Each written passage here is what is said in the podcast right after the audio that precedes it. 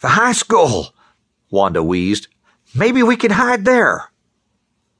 The Zapheads had yet to ascend the embankment, but Jorge could hear them calling. Wanda motioned him forward. We can get there faster by cutting through the football field. The smell hit them almost like a tidal wave of raw sewage. As they topped the ridge, Jorge could see a metal sided concession stand and the thin yellow arms of a set of goalposts. The grass on the field was knee high and fading to brown, and puddles of water stood here and there. But Jorge could care less about the decrepit field conditions because of what filled the concrete stands. Several thousand dead people propped in stiff, awkward poses, bits of bone gleaming in the sun, rot glistening, all of them staring sightlessly at the field, unaware the season had been permanently cancelled. Which way? Wanda asked. But Jorge couldn't think, couldn't move, couldn't feel. If not for the stench that was almost like a solid, grasping thing, he would have ascribed the horrifying sight to a nightmare and expect to awaken screaming in bed next to Rosa. But his lungs couldn't stir enough air to utter any sound, and all his dreams took place in Mexico. He was dimly aware of Wanda tugging on his shirt sleeve, dragging him back from his brief flight from sanity. We either run or fight, Wanda said, but you don't look like you'll be worth a darn it either. Did. Did you know? He managed.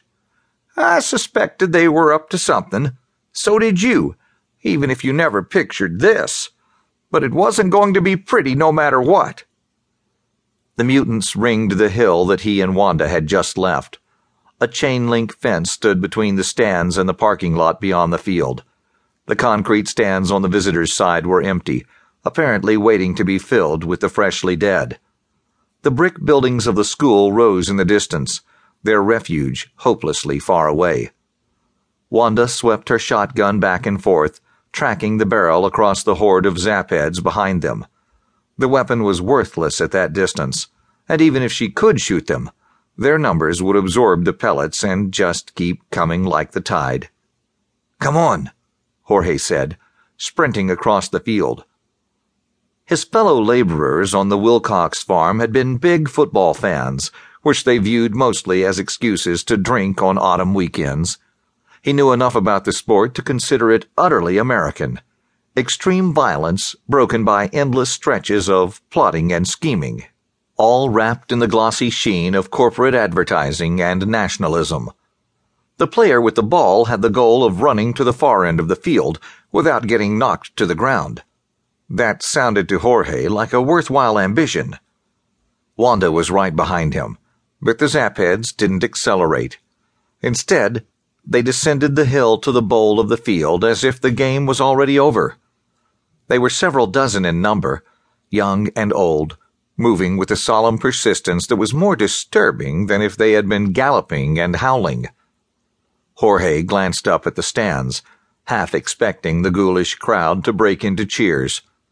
He just reached midfield when several groups of mutants emerged from behind the opposite stands and swarmed toward him and Wanda. More of the freaks, Wanda said, wheezing and sucking for air. Up there. Jorge pointed to the stands full of dead people and split off toward them. You crazy? Run through that stinking mess? By the ticket booth. There's an open gate. We can make it to the school. Might have bodies crammed to the rafters in there. Dead kids. No choice. They reached an asphalt track that ringed the field and climbed a set of concrete steps to reach the stands.